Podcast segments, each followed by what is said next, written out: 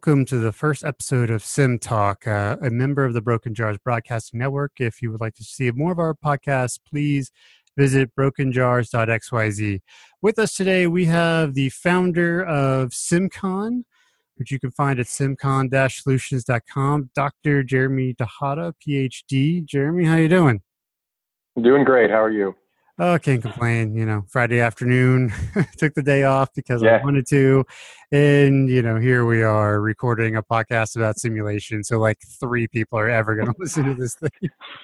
if we get 10, it'll be a victory. Yes, yes, it will. So, uh, you know, we are here to talk about simulation modeling, you know, all all facets, all areas, all softwares. Uh, for first time listeners, um, I've been in the industry for about 11 years. I've consulted. I work for a Fortune 500 company now doing simulation full time, uh, mainly in Simio, but I've used FlexSim, Arena, uh, AnyLogic, uh, all the major players I've used. Uh, Jeremy, where have you been? What have you done? What are you doing right now? All that stuff. Who are you as a person? Let's round you out as a human being. Easier said than done. Well, I am, as you said, I am the founder of SimCon Solutions, and in the company, uh, we're a small company, so there's only about two or three employees, three, and then we have a few contractors. But uh, being a small company, I take on a lot of roles: creative director, project manager, administrator, uh, dish lead dishwasher. You know all the stuff that goes on when you're uh, when you're the founder of a small company. So, and I've been doing that since since 2013. I founded the company uh, while I was working on a postdoc at the University of Texas. Uh, so that's what I got into there. So I say I've been in the industry only about five or six years, so even less than you actually. Um, yeah, you got the pieces of paper that I don't have. I do have some pieces of paper, uh, and it took me a while to find out that the, the value of those pieces of paper isn't, uh, you know, what I once thought it would be. And as, as uh, the world seems to evolve so quickly, uh, less and less people are are getting degrees. And if you have a great idea, you know, you just go do it, and you worry about the degree later. right. So, where'd you end up going to school for undergrad, grad, all that, all that stuff? In college was uh, obviously one of the, the funnest times, my fondest memory. So I, I went to Texas Tech for undergrad. I actually committed to go to Georgia Tech. Oh, yeah, uh, I had a scholarship farmer. to go there. Yeah, and then I I you know, I my parents and I moved from Dallas, Texas to Londonderry, New Hampshire when I was in 10th grade. Um, and so I wanted to come back to Texas. My I graduated high school early, came back to Texas for uh, for that last semester in summer to to hang out with my old friends, and they went and visited Texas Tech, and I kind of tagged along, and then you know how that goes. It's like, yeah, you know, uh, I think I just want to go here and, and hang out with my friends. I know Georgia Tech is probably a a more prestigious school, especially for industrial engineering, right? I don't think there's a I don't think there's a lot of debate there to be had, but uh, uh, I wanted to be around my friends, and so I did Texas Tech for three years. I did uh, full summer semesters while I was there. Just uh, you know, I don't know if you've ever been to Lubbock, Texas, but it's not uh, it's not a place you want to spend an extended period of time. I've been there. It's been a long time, but yeah, it, there there ain't much there. No, there's not much there, and like I said, it's a great college town, a great place to to do undergrad. But uh, it's time to move on. So I did the summer classes and got through that in three years, and then ended up at North Carolina State. They had a very good industrial engineering program, and uh, let's let's not forget, I, I went to college in 05, graduated in 08, and uh, it seems like only 10 years ago. It's not that long, but the economy was not good in 2008. Needless to say, no, here in the U.S. Right. So, that's that's kind like, of what happened to me. That's why I don't use my finance degrees because finance went to hell 2007, 2008. So I'm just like, well, yeah. I got to do something else. And, you know, I guess, I, guess I better find something else. so, yeah, I kind of looked at it and just I interviewed with some companies and I was like, man, these, this is not what I want to do. So I was like, I got, I got good grades. I'll go to grad school. And then this guy, I got a, a dean's fellowship and, and some other things that made it uh, a little more palatable. And, got a teaching assistantship, so I didn't have to pay the tuition. Obviously, there's other other costs involved. So yeah, I made my way out to NC State, joined a uh, the Raleigh rugby team, played some played some men's Division One rugby while I was there. Had a great time. Did the math did a master's and PhD in industrial engineering under Jim Wilson, uh, one of the titans of simulation, if you will, if you uh, are a winter simulation conference person. So he was my advisor. Him and him and Julie Ivy did a did some work in healthcare simulation, specifically breast cancer. Yeah, and then after uh, continuance of school, really, unfortunately, I spent let's see, from 18 to 25 in, in schools, and then uh, graduated 24, graduated from NC State, and then took a postdoc at University of Texas at Austin. I looked for some healthcare related postdocs, but nothing was really there. So this one was actually simulation and risk quantification for nuclear power plants. Well, that kind of that's how that ship kind of got steered, and then uh, we can we'll get into the company. But while I was doing that postdoc, I was doing work. The the university had a contract with one specific power plant, and the university was one piece of a very large, multi diverse team. So we had some consultants from industry, some other universities involved, and we were just kind of one piece of that pie.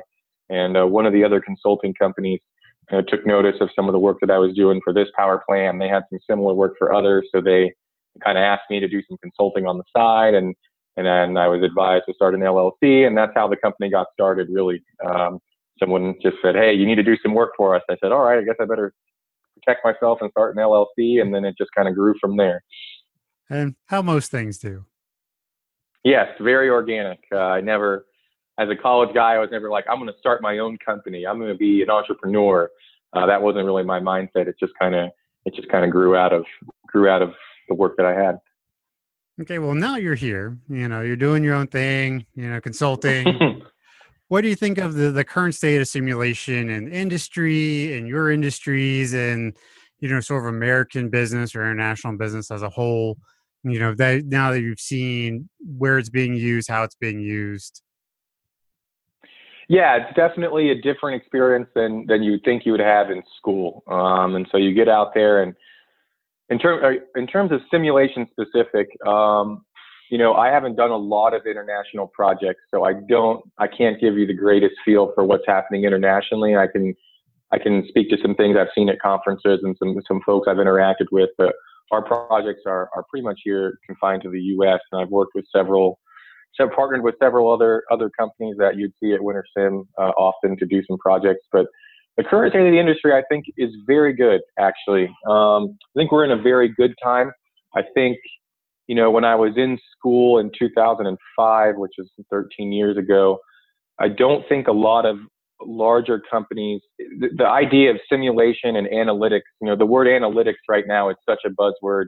Everybody oh, wants to data, use it. Every, analytics, all that. Yeah. Yes. Yeah. Everyone wants to say that they're an analytics professional because they know how to use Excel, right? Uh, and so the buzzword of analytics is, has gotten really big now in 2018. You can't imagine, uh, you can't imagine a company that doesn't use analytics. But even even just 15 years ago, um, I mean, you were ordering your your pizzas on the phone, calling up somebody, hoping they got your order right. Now you can see the name of the dude who's putting the pepperonis on your pizza. Right. Uh, yeah. And that's, that's happened over like every every step of the way. It's like you, Joe Bob, somebody is doing pepperoni. Like, well, I didn't ask for pepperoni, so I was like, call him up. But, oh well, guess I'll have pepperoni on my pizza. Yeah, it's just it's a different world than it was, and I think uh, in the spot that we're in, it's very good. So not just large companies. The large companies have always seen uh, Fortune 500s, you know, the the big guys. I've always used some analytics, but I think it's finally made its way into the mainstream. Um, that you know, using using simulation, using numbers, using modeling to to capture what's happening in your business and to make better decisions within your business. I think it's become much more commonplace. Uh, mm-hmm. which I think is very good. Uh, and I think there's, I don't personally see a saturation of, of simulation consultants now. There, there could be some things out there that we're a small company, so there's there's some things I'm not I might not be privy to. Uh, but from what I see, there's a lot of opportunity for people in the industry to work together. I've partnered with oh I can at least three or four different companies and doing different projects. It, it seems like there's a lot of work out there uh, and and so that's always a good thing. And, and I don't think we have a situation where you've got you know hundreds of kids per university that are getting IE degrees and thinking I want to go do simulation consulting. I don't I don't think that's the case. So I don't think we're getting inundated with a lot of simulation modelers. Um, no, most, so I think I think it's a most IEs don't even ahead. remember their simulation class. They just drank right. through it. They, yes, they took one class in Arena and they they got together as a group and did the models and And yeah, I mean, for me, I knew in school. So, you know, simulations, you know, something you get to at, in your junior or senior year of industrial engineering. You've gone through all the statistics classes and your, and your production and stuff like that. And you finally get to simulation. And for me, it was just like, oh my gosh, like all these other models that we learned about seem to apply to very specific circumstances and very limited uh, scope of a problem, like an EOQ model. Well, who has a normally distributed demand? Uh, I mean, who has that? Right. Uh, so it's like, okay, uh, maybe I could generalize this model to another distribution, but even then, the the constraints on ordering, when you read the constraints of the problem, you're just like, there's no business that operates under these constraints. So while this this little equation might be informative uh, and it's, it's interesting to look at, not sure how this would translate into real work. And and I'm one of those folks that uh, I did one internship in in 08 between undergrad and grad school. I didn't do in co-op, so you know when you don't do and looking back on it, maybe that wasn't the best plan because you you didn't really know how to apply all the things that you were learning. And I always found this interesting. You'll think this is funny. You know, when I was in school, uh, my goal was to get an A uh, and get good grades. Uh, and, and learning the material was important, but uh, the goal was to learn the material to be able to pass the test. And there's a many of the people that go to undergrad and grad school right out of high school were just like me. Uh, but then you've got a few people in your classes who are like in their 30s, right, who have been out and work and actually came back to get their degree to enhance their their toolkit. And those people you can find taking a totally different approach to the to the courses in school. They're not concerned about their grade. They're concerned about gaining some sort of information that's going to help them uh, with their job and their career. Uh, and so that was a really, interesting, interesting part of, of, of, how school went for me. And I started to notice it. And now I look back on it and I'm like, man, it might have been good to do, do some more internships. So I had the one internship at Xerox between grad school and undergrad in Rochester, New York. Yeah, I won't be spending uh, many summers in Rochester, New York again. It's not the, uh, I'm a Texas guy, so that's not my ideal uh, my yeah. ideal state. Well, I'm, but I'm up in the Northeast, and it's been uh, it's been cold here. It's just been lingering. It, it was snowing yesterday. It's 75. It's uh, it's 80 degrees out here in Dallas today. Uh, nice, nice cloudy 80 degree day. So uh, yes, that's that's always good. Um, yeah, it's too cold. If my parents live in New England. I uh, I struggle with that cold. It's a little little too chilly for me, man. But um, I was saying the the internship at Xerox. Uh, so I th- that's one thing I did, but I didn't really know how these things would translate. Uh, and then going into the industry, uh, I found that a lot of our clients are able to see the value of our of what we do very quickly now. Uh, so, for example, we did a manufacturing project with this client in North Carolina. We built, and they this this was a facility that wasn't even constructed yet, and they were trying to figure out they weren't a lean company, so they had batch sizes and different parts that had different routings and different batch sizes, and needed to know what the batch sizes should be. So we built a simulation model, did an optimization, let the optimization run for a week, got the best scenario, presented it to them. And I remember there's like a 58, you know, maybe 60 year old um, engineer, the lead engineer on the project, who was trying to do all this in Excel. And uh, up to this point, and he looked at the, the screen uh, it was actually Simul8 that we used for that project because they had mm-hmm. already had a license for that. So I had to learn it. Got its own scripting language. Um, and the guy he looks at the screen with all these, you know, parts rattling around and three dimensions, and he's just like, "How did we ever? How do we ever set up a manufacturing plant without this this type of information?" Uh, so I think we're at the point where where everyone, not everyone, but a lot of companies, large and small, are able to buy into the value that simulation offers. So I think we're in a very good place uh, right. uh, for, for, for, simulation for now. For me, with a lot of people, is when they see it, when they see the things running Definitely. on the screen and it just it clicks, and you're like, "Yep, see." But then you, of course, you got to like prove to them that it's sound a sound model, which it can be hard. Because I definitely have people. I agree. Like, I definitely have people like, uh, hey, I need a model for this. And then I show them the model and, you know, it's a good model, but they're like, well, I don't agree with it. And they never look at it again. I'm like, well, there went six months of my life. uh, the, and I, I should have mentioned that the, another reason that you asked me what's the current state of simulation, another reason that I think it's in a really good place to your point is the, is the animation, uh, for the software. You know, when, when my advisor, Jim Wilson and, folks like your dad who've been doing simulation for 30 years. when they started, they were writing code in, in C and, and GPSS, and the client could not see the number in the queue over time, people lined up. I mean, even just these basic things. You had to trust that some programmer went behind the scenes and did a bunch of stuff correctly. No graphical user interface, right? Mm-hmm. Uh, there's just nothing there, and that, like you said, that makes it really difficult for for folks to buy in. Uh, and even as a as a programmer, with all this animation that we have now, it's it's much easier to debug the models. Uh, oh, and you, sure. we both we both we both shared some stories. Don't get me wrong, you can still lose yourself in a hole for two weeks because oh. you uh because you forgot to add a to reset the counter or something like that. We've all been there, mm-hmm. and it still happens. The, the so worst, with the, the animation is important. The worst one I had was I had a bug that only presented itself with certain random number streams. So it would run perfect 15 times in a row. And then on the 16th one, it would throw an error. And it was oh like it was like eight hours deep in the model, so I'd have to like set it up and let it run for an hour. oh my! It, it there's was, no way to get the yeah. You can't set the seed. Uh, the only way to Simio now at least you can't. But but you got to know what seed. I don't know if you can find out what seed that experiment was on to go back and try to reseed everything to replicate. That would not be a fun bug to work out. No, that's that's what I told my boss. Is like because I, I was on this thing for three weeks, and I told him the moment I find it, I'm going home. And I found it at like 10 a.m. on a Friday. Is like, dude, I'm out. I found it. It's working. I'm gone. Peace out. And I just walked uh, out the door. And he was said, it a very simple, something simple, something silly, I assume. It was. It was really small. It, like it was one of those things where it was like you know, on the if then tree, it was like 16, you way down there, and it was like just some stupid oh, random thing. And I finally you had a 16 way nested if.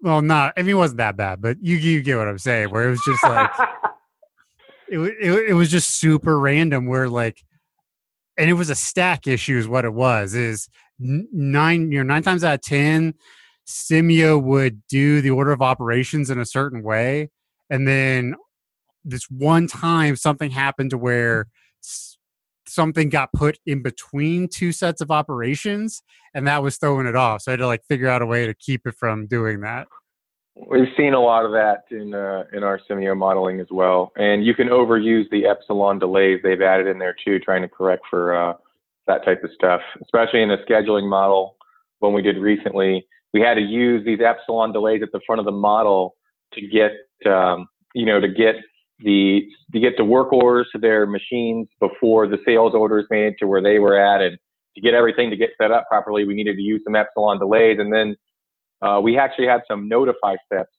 uh, to notify the, the the, the client of special circumstances. And uh, one thing we found is that the notify steps only fired once per time slice. So if you have seven tokens hit a notify step at one, at, when the time doesn't change, it'll only fire the notify the first time. Uh, and so you you run in. So and there's like, well, you can do a bunch of epsilon delays or a bunch of one second delays before it hits that notify, and it'll fix it. And it's like, well, we already are using delays to get everything set up right, so we can't use more delays.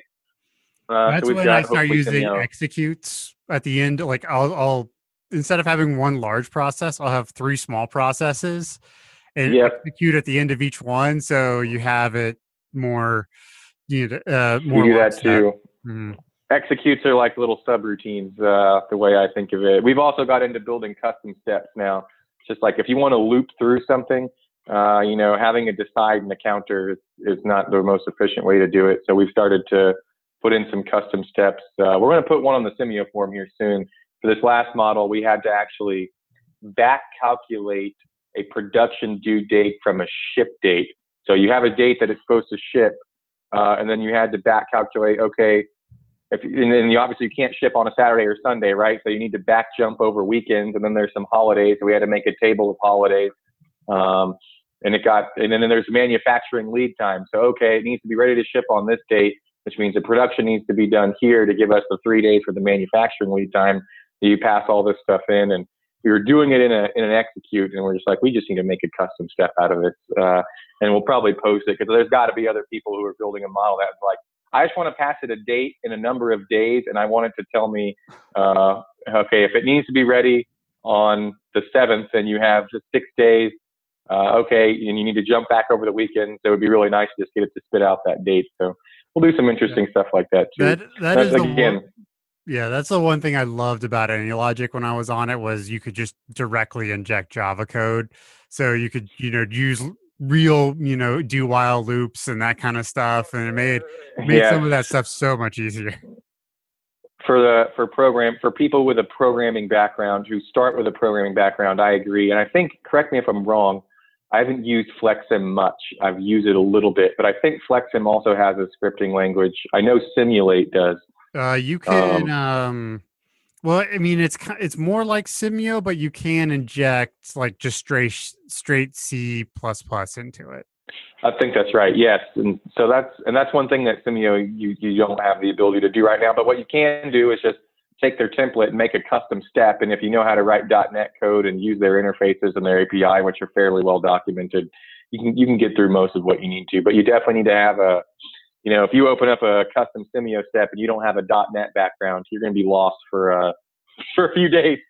Right. I would like to do on. that more, but since I'm doing models that will persist over time, I do my best to avoid anything custom just in case. I mean, I'm not planning on leaving my current job anytime soon, but if I do, you know, then the person who comes behind me needs to be able to figure out what's going on.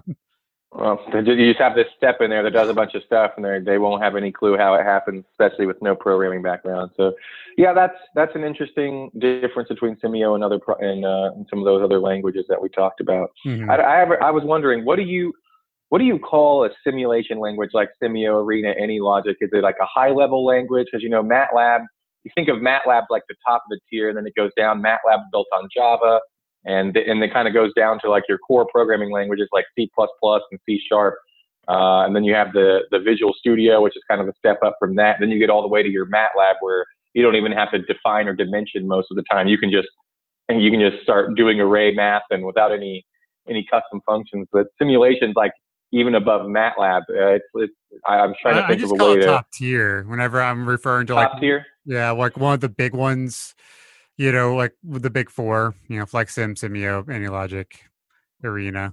Yeah, in terms of programming, they're at the top of the hierarchy. Like it's not something where you write a lot of code. They're pro they're languages, but they're like they're high level languages. So I've always I've thought about that. And so yeah, it, it definitely helps to have a, a programming background when you're doing simulation. I didn't have one in in school and you know going out into industry like I said, when I in that postdoc, we started working for the nuclear plants, and that stuff was simulation, but it wasn't, you know, a simio. It was a custom simulation that a guy at a national lab had written in MATLAB, and uh, basically just got thrown over the fence to us. It's like, hey, make this better. It's like, oh man, I haven't done a ton of MATLAB, but you, you learn it real fast uh, when you get thrown into the fire like that. And that's one of the things I liked about about doing starting my own company and getting thrown into these situations is it forces you to learn things that you might not have thought about learning before you got in there. Like, oh, I'm going to have to learn some MATLAB code. I need to learn what is an object. Like when I learned programming, I started in middle school and I learned on on QBasic and then Pascal and then Basic C++. I mean, these are these are rudimentary um, functional programming languages where you have subroutines and functions. And all of a sudden, things kind of shifted in the 2000s to this object-oriented programming paradigm. Uh, and I it's a totally different way of thinking about programming than like, oh, have a function, it takes some, it takes some inputs, makes some outputs, and you string together a bunch of these functions, and you've got a program. Uh, and then object oriented is actually objects that have behaviors and think, and so you have to mm-hmm. kind of rewire yourself. That's that's a that's a real strength of I, I think Simio more than the other guys is just like the ability to get smart objects is just fantastic. Yeah, your presentation last year at the users group meeting on intelligent entities was very interesting. Uh, there's a when you look at an entity and you subclass it and you just look into it, there's not much there. Uh, and it's just like, ah, you can do everything you would do uh, on a, on a server or on anything else on those entities. Uh, yeah. So you have a really customizable platform. Like I, I was just goofing around the other day because I was curious because you can put you know entities inside of entities inside of entities, and uh, like I was like, so I, I create a little Simio model that it created an entity and the entity would create an entity and put it in itself and that would fire a process in the new entity to keep doing it. So it, it would keep going down levels. And I got like 75,000 levels deep before the program crashed. So, Seventy-five thousand. I would expect it to die after like a hundred. So you had you had an entity with the batch member queue that had something in it within its batch member queue. Mm-hmm. What actually caused the uh, what actually caused it to crash? I just ran out of memory. I mean, I don't have a great computer at work, but oh, I got you. I was going to say it's got to be a computer limitation. Yeah, so 60, if, 64 gigs. like I don't, I don't know, you know, how deep you can actually go. I don't know if you'd ever want to go seventy five thousand layers deep, but probably not. You could. yeah, that's. Can just... you act? I wonder how you would access the seventy-five thousand batch members' properties from the first entity. Oh. batch member dot batch member dot batch. Yeah, you you you might be able to do like a looping search, searches into searches into searches, but I don't I don't know if that would actually be possible. I've never. That's funny. I, have never tried a looping search before. Maybe I, I have no. Uh, I, I haven't either. I actually I had a professor from Texas Tech who knew me when I went there. He knows I own my own company now. He emailed me the other day asking about uh, they're thinking about switching to to Simio from Arena there, and uh, he was just asking me about some functionality in Arena that could port it over to Simio, and I sent him some clips of the of the help section, and it's just it's like any the guys that built Arena built Simio, so anything that Arena can do, I can promise you Simio's got that functionality and it's probably a lot cleaner. yeah, I was like, I run into people because, like, I mean, I grew up on Simio. That's like the first program, like uh, sim uh, simulation software I touched, really. And like, and I still run into people, you know, younger IEs at work who are like, they took Arena in college and they're like 24. I'm like, oh, you poor child. Here, here's a real simulation software. Ouch. Uh, yeah, I I I definitely touched Arena first. Uh, I touched Arena first and got real comfortable and familiar with it. The model for my dissertation for breast cancer was actually in Arena. And looking back on it, it definitely didn't need to be. I could have done it in, in probably a C++, but Arena saved me some time. Uh, and then Jeff Joines and Stephen Roberts, who I know you know, professors mm-hmm. at NC State, uh, started launching a Simio class while I was in grad school. While I was actually teaching the Arena class, so I taught uh, for two years, I taught the simulation arena class for undergrad while I was taking the Simio class in grad school. And keep in mind, uh, in 2000, what was it, 2010, where Simio had just come out, uh, and like we were on like version two, and you know half the stuff didn't work, and you know they hadn't, it wasn't a mainstream program yet, and I, I was just like, man, I'm, I'm comfortable with Arena right now. And it took a couple years and then finally it, it, there was a there was a tipping point and that tipping point tipped very hard Mm-hmm. It wasn't like it's just like oh, Simio is a little better than Arena, and they're uh, for what I need to do. It's just like no. If you want any animation involved whatsoever, you're going to need to use you're going to need to use the the Simio. And Simio is so good about responding. That's the thing. You can just send a, a request for a feature, and if it's a feature, I know uh, Dennis calls it like a quick hit list. If you can send it, if you need something that's quick and easy that jumps on that hit list, it's, it's going to get out with the next sprint. Uh, and their their agile their agile software development methodology. I don't know if AnyLogic does that as well. AnyLogic's the one I have the least experience with because I haven't done a lot of uh, heard a lot of people do that for mixed uh, systems dynamics type and uh, type of models. Um, right. I haven't gotten gotten and too heavy into that. One thing that it's really cool with, and I just I suggest you go to YouTube and look at some of the videos, but uh, like uh, like uh, disease spread and like pathogen yep, spread. The agent based. Yeah. Yeah. I mean, you can do that in Simio, but AnyLogic does it really well. And like, well, you can yep. do all these really cool um, connections and because how they do, it's not really process logic, but think more of a, of a Visio diagram. Yep. It, it, it kind of flows that way. And so you can have like three branches off of one step. It's, Oh, okay. It's the thing is because AnyLogic is more it's more it's designed more to inject code directly into it. So you can have like all these branches and then you're like, okay, well if this happens, take this branch. If this happens, take this branch, you know. It's Yep. You can do some really cool stuff with it. Sounds like more of an arena flowchart kind of layout. Uh, and I don't know if you've heard of Sim Studio from SAS, but SAS is developing their own uh, simulation language right now that interfaces really well with their you know, base SAS and JMP and their their base products and the the the woman who's in charge of developing it, Emily Lada, one of Dr. Wilson's PhD students. And if you're if you're a if you're a uh, simulation academic, they got some really neat stuff in there. You know, they, that those models can can run themselves to steady state, like compute when they're in steady state and stop the model for you, and based on some really interesting. Yeah, yeah, it'll actually run the model. You can just tell it run it till it's in steady state and give me the steady state results, and the model is smart enough to know when it's mm-hmm. reached steady state. And so there's some really interesting stuff in there, but I haven't found that it's uh, widespread in industry yet. I've tried to um, try to see if there's any any way to get some uh, get some work, get some consulting work partnering with them. But they're so big, and that's one of the other things I was going to tell you. Um, we talked about uh, where the industry is going and and what and where simulation is, and there's a there's an interesting delineation I think that I found, and that is you've got some bigger firms that do some simulation modeling type consulting work, like GE, uh, RTKL here in Dallas is a big architecture firm. Um, there's um, D- HDR is a big architecture firm. Mm-hmm. Yeah, uh, a lot I of architecture firms. Time. Yep, and a lot of architecture firms, you know, they're designing buildings and they're finally finding like hey, we can design this building in CAD, dump this design into a Simio model, and we can bring the customer not only the building design, but the operational design. Mm-hmm. And so I'm finding there's a lot of big firms uh, that are doing that. In fact, one of my friends who got his PhD from NC State works for HDR here, here in Dallas. And so there's a mix of, of simulation consulting firms. You've got the big firms and you've got smaller consulting companies like mine, of which there are several. And the and it's interesting. I, I think the the split of projects is pretty interesting. The larger larger firms tend to want to work with larger firms. Uh, that, that's that's just what I found. Uh, smaller firms want to work with smaller firms. So like when we go to a, a larger firm client, there's been a couple times I've gone done a presentation. The people loved us.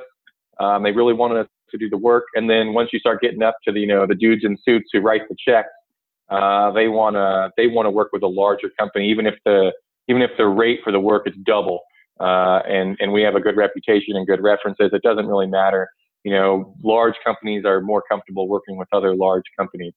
Uh, and there's more to it than just so that they can sue them. Uh, I mean, we've got five million five million dollars of insurance, and it'd be hard to do that much damage. So it's just a comfort. It's just a comfort zone. So I think a lot of the work for large firms kind of stays within other large firms. But then there's this whole other group of small to mid-market uh, manufacturing and, and other companies that are more comfortable with someone like us who's going to, I would say, hold their hand, uh, but just going to be there every step of the way and be very involved and whose lifeblood is, is all about that project for, for some set period of time. So it really depends on what the client is looking for. But th- I wonder if there's going to be a, a situation of, of which will win out.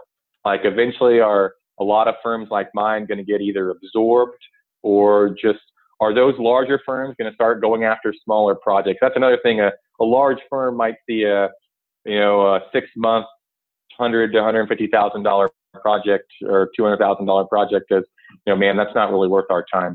Uh, and so you, you want to kind of hope that it stays that way so that there's still room for us. If, if those larger firms start going after these smaller projects, it could be a situation where a lot of the smaller firms could get absorbed or their employees could end up going to work for, for larger firms. So that, that's one I wouldn't say a concern I have, but one thing I'm watching kind of closely is, you know, which is going to win out. Are we going to be able to keep this the way that it is now, where we have a lot of smaller companies that work together, and then some bigger companies that take the really big projects, or uh, or are we going to have the the takeover of these large firms? And and so that's that's one thing I'm definitely watching out for.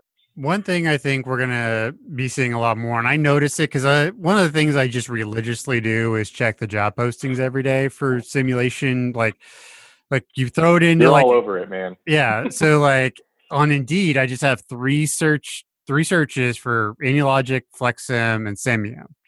And it used to be I used to get like six, seven hits a month. Now it's six, seven hits a week. So a lot wow. more companies are hiring engineers directly. Right. So I and think those are big, bigger companies. I think. Uh, bigger companies, de- well, definitely bigger companies. Uh, start in startups, lots of startups, but they got money to throw around. Like Tesla's hiring like hiring like crazy right now. Amazon's been hiring like crazy. Uh, I'm trying to think. Did an interview with Amazon. Amazon.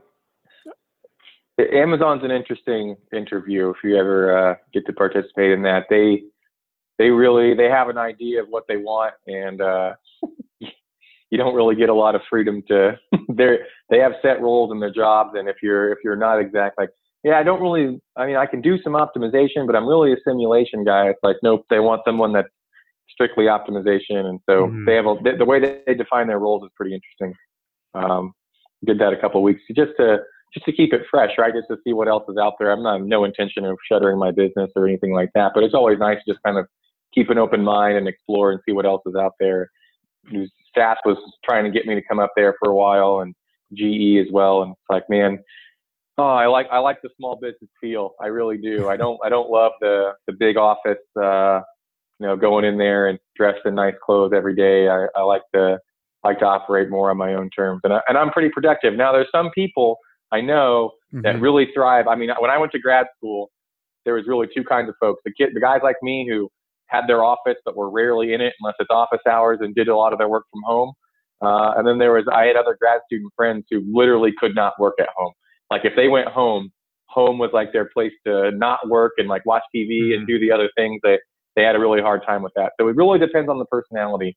And in our company, we definitely need we need people who can be independent and can can work from their home and not need to be in an office. I have an office here in my in my house uh, in Dallas that we can all come and work in, and occasionally we do centralize together when we have big projects and things going on. But uh, just it's just interesting. There's uh, some different kinds of workers and how they operate best. The the one thing I have found with these companies that are new to simulation that are hiring is they have no idea how to value a simulation engineer. No clue. Like they were wanting. I, interesting was, that you say that. I, w- I was interviewing with a an apparel company out in Seattle a couple years ago, and they wanted me to move. I was making like eighty five at the time, and they they were like, "Yeah, we'll pay you a hundred. and I'm like, "Just cost Dude. of living increase." like, uh, the median actually was listening to. I'm a I'm a. It's we're doing a podcast, and most of the podcasts and stuff that I listen to, uh, embarrassingly for me, I'm not a big music guy, so most of them are like sports radio. So I was actually getting ready for this today, and one of the guys I like a lot, and I know some people will not like this guy, but it's Colin Cowherd. Uh, mm-hmm. he does a he does a does a good show. I think I like his he makes in a lot, lot of, more than his show. Like I'll listen to his podcast, but I really yeah. won't listen to his radio show. He he he has a lot of a great way of tying in life with sports, and he does a really good job. But today I, I was just listening to his show before we got on today while I was having having lunch, and he said that the median the median house in Seattle in the city is nine hundred thousand dollars.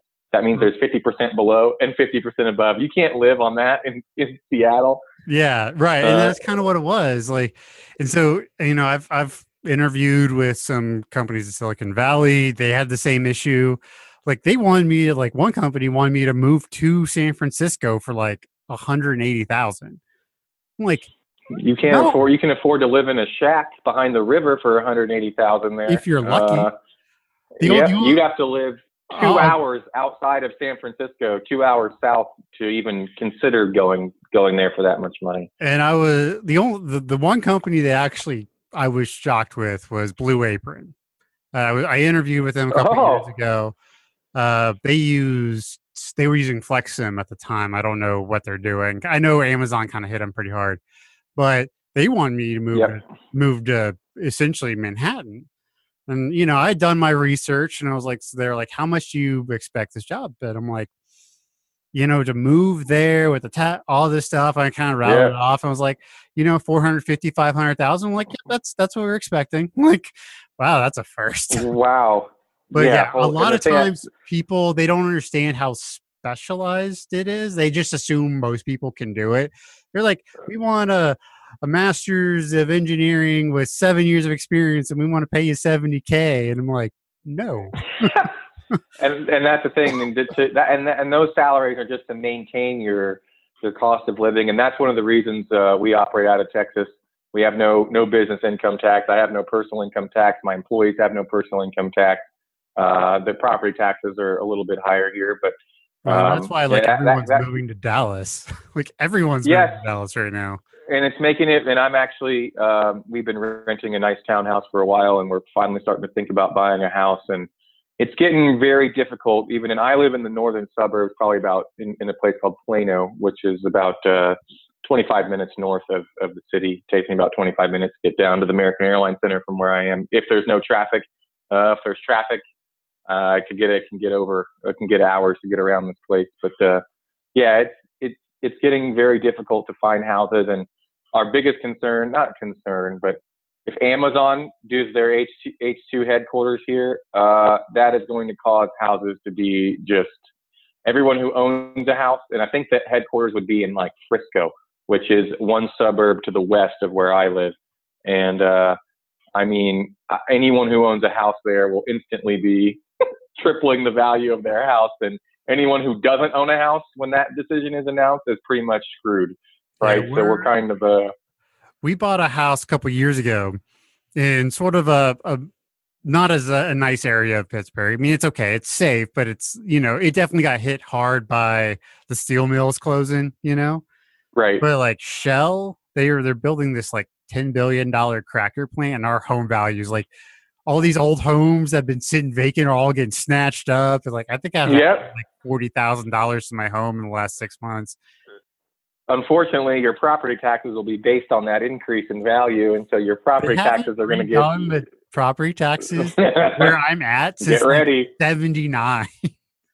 Wow! Like my uh, property taxes are like fifteen hundred bucks a year.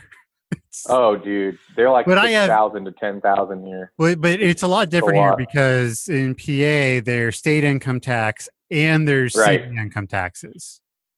Yep, they're going to get there. My parents live in New Hampshire. They don't have it. They don't even have a sales tax there.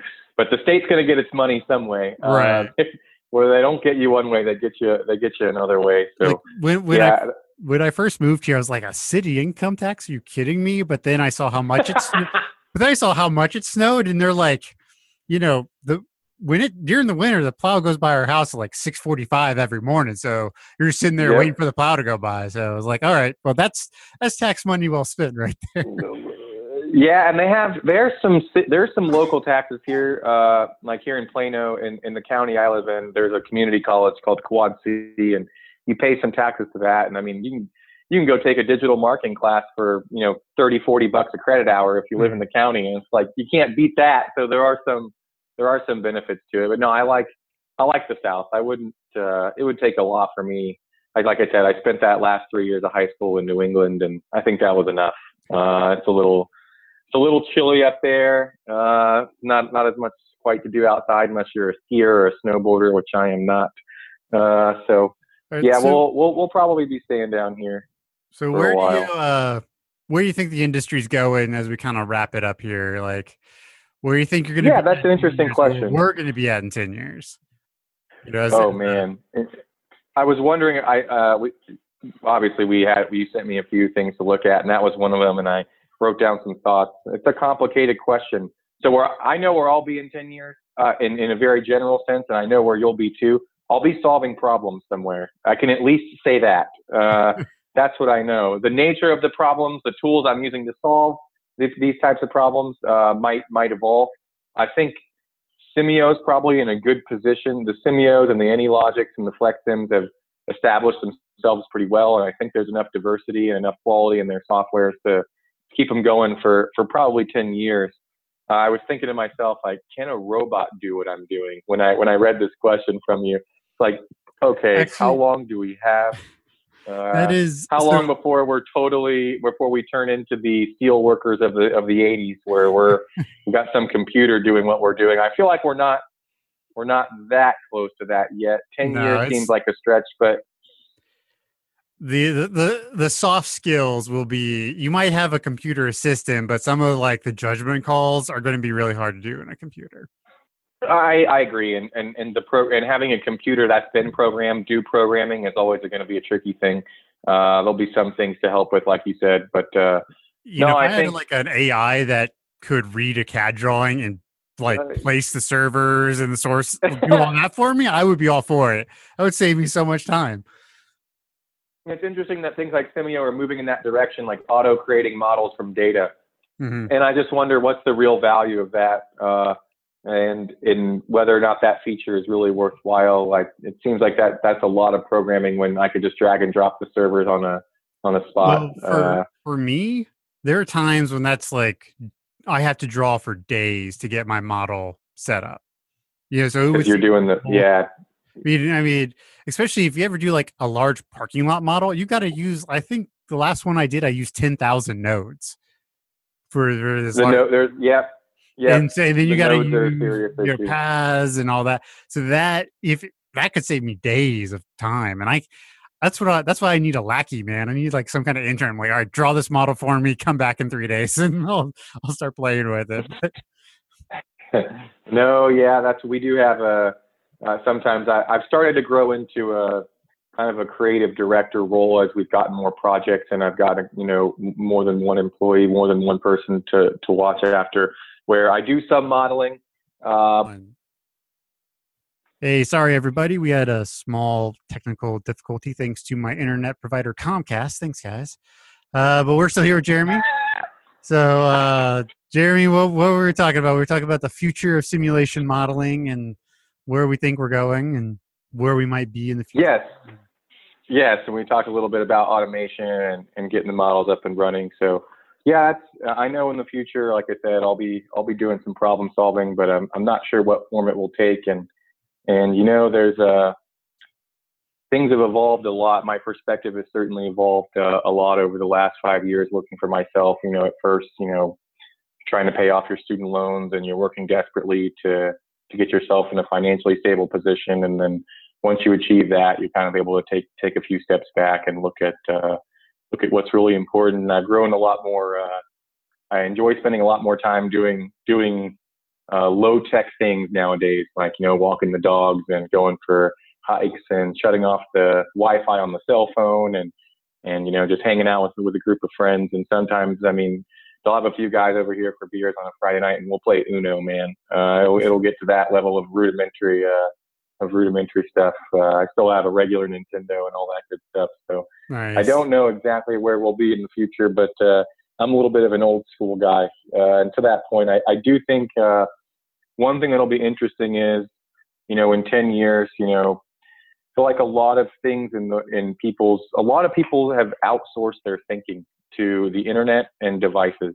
Um, I mean, how often do people spend an hour just sitting down without a TV on, uh, like I did last night about this podcast, and, and just just thinking uh, about what they should be doing, about what they want to do, uh, there's not a lot of that anymore. I think a lot of it gets outsourced, even if you consider like a dating app.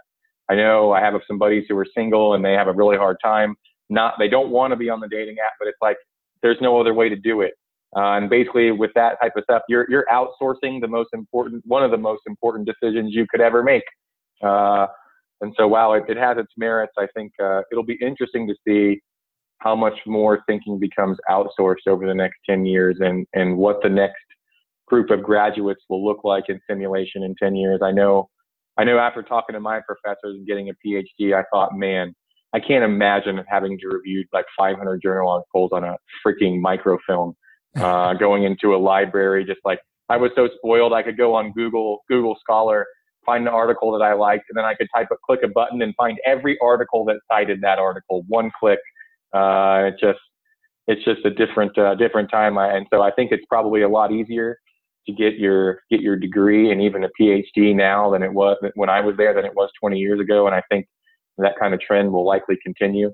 I didn't have to put the the effort in that my professors did, and the people below us won't too. So it'll be interesting to see how much of the thinking gets gets outsourced to things like our cell phones and, and other things like that, and where we'll be in 10 years. Hopefully, people will still have some some wits about them. But everywhere you go, I feel like I, you know, I told you I go to sporting events it just bothers me to death to go to a hot stars game here in Dallas and you know during play like play is going on and I'll just look around my section and like 60% of people are on their phones uh, and and it's mostly younger people my age you know some of the older fans the diehards and they don't even have a phone uh, but just like man when are when are people going to wake up so I am worried and not just about the simulation industry that applies to all industries about where where things could go over the next 10 years we'll we'll have to see how that plays out but also be listening to the radio and, and doing old school stuff. So hopefully I don't get left too far behind without a social media account and uh, without some of these things that seem required uh, here in 2018. Mm-hmm. So one last question for you before we uh, sign off. So a lot sure. of the big uh, players are starting to implement some form of virtual reality in their modeling. What do you think about that? I think it's going to be a big deal, especially once they create a virtual development environment, be able to put on the goggles and build models in a virtual world. Uh, is that something that you think could be big for us or? That's interesting. I I've seen, as you know, Simio has a little VR tool uh, built into their their software now, and I'm sure the other Simio is the one we use the most often, but I'm sure FlexSim and AnyLogic can can move in that direction if if they find it to be important. That's a really interesting thing. You know, I haven't gotten big into the VR for video games. I have some friends who have the you know the goggles and they do the boxing and the and the bowling stuff with their with the VR. But I that's an interesting concept that you raised. I'm not not really sure. Will it? How much faster will it be to be in the model doing the like you said the virtual development environment is a very interesting concept. Uh, you can actually use you can play stuff in the model with your hands and move stuff around as opposed mm. to having a mouse and that's that's that'll be very interesting in terms of I guess it gets down to the client objectives and what they're looking for, and that's something I, I had some notes on. That's that, that I found that in the projects we've done over the last three or four years, there's a lot of differing objectives. And I definitely think that some of the, and some of the clients, we had them build a, a model for six months. You know, these guys paid like $400,000 and it was just an animation of a mining site so that they could try to sell uh, the idea of this mining site to the indigenous people that there would be jobs, they wouldn't ruin the rivers, you know, et cetera, et cetera. And being able to go in in a virtual, so we had the animation. This was like an animation model. The deliverable mm-hmm. was an animation, basically, not not really you know, there was some logic to it that made sense. But and, and I think if we could, and they end up not being able to get the buy-in, not because of the quality of the model, just because of some other factors, but that VR maybe could have helped them feel like feel comfortable in that environment uh, with the mining site there. Uh, and so I definitely think there is some. It depends on the client objectives. And then again, when we do we do some of our scheduling projects, they don't even want to. We had a VP of a scheduling project just say, you know, not he's not even interested in watching the model run. Does it give me a good schedule? Can that schedule get back into my ERP system? That's all they care. Uh, there's a line. So for the people, for clients with those type of objectives, it probably the VR thing is probably just, you know, doesn't make much of a difference to them at all. But then again, with the objectives of getting stakeholder buy-in, I, I think it could it could play a very large role. Mm-hmm. And the and obviously the development part of it. I mean, See, wow, that, that to you... me would be huge. Like if, if you had a good so interface where you could just like, you know, grab five servers, plop them down, you know, use your hands, move them around with your hands. Are we going to be dressed in a suit with special gloves, like, uh, like you know what I mean? Like in some sort of, do you have to have a whole room for this? Yeah, you have to have your own room to do this. Nah, I just sit down and do it. But yeah, I don't know. Maybe it'd be interesting to see. I haven't seen any actual mm, development in VR yet from any of the big players. No, if you think about like the Wii, like Wii bowling and some of the VR video games, the PlayStation 4 and stuff, it seems like it might be possible, right? Uh, with some sensors and some more oh, place things. Possible. Uh, it's definitely possible. I, I don't know where it'll take it. Like I said, I'm kind of old school, man. Maybe I'll need to like. That's one of my when you said where will you be in 10 years? Yeah, wouldn't call it a concern, but just you know, I, I it'll be. I'm one of those people. You're you're ahead of the. You're a little bit ahead of me in the times. I'm one of those people that kind of gets comfortable with something and likes to stick to it. I mean, you can ask my dietitian girlfriend. She makes me like the same eight meals uh, all the time. So once I get comfortable, I kind of like to stick with it. And uh, it'll be interesting to see what new skills we have to pick up along the way over the next 10 years. And maybe VR development's one of them. Uh, just to, just to, just to maintain a foothold, right? Just to mm-hmm. just to be able to still be able to do the work that we want to do. Um, so that'll, that'll be really interesting. All right. So, Jeremy, tell all of our listeners where they can find you if they want to hire your company. Oh, sure. You can find us at uh, simcon-solutions.com. Uh, and you can always email me, JJ at simcon-solutions.com. Um, said, we're a small company. You can find us there. Uh, happy to discuss any any challenges that anyone has. You know, I find a, a lot of value in just talking through clients' challenges, and it's one of the funner not funner. It's one of the better parts of the project. So that's where they can find us. And we're here, we're here in Dallas and we do things locally and, uh, and all around the country. So. All right. Well, thanks for being on the first episode of Sim Talk.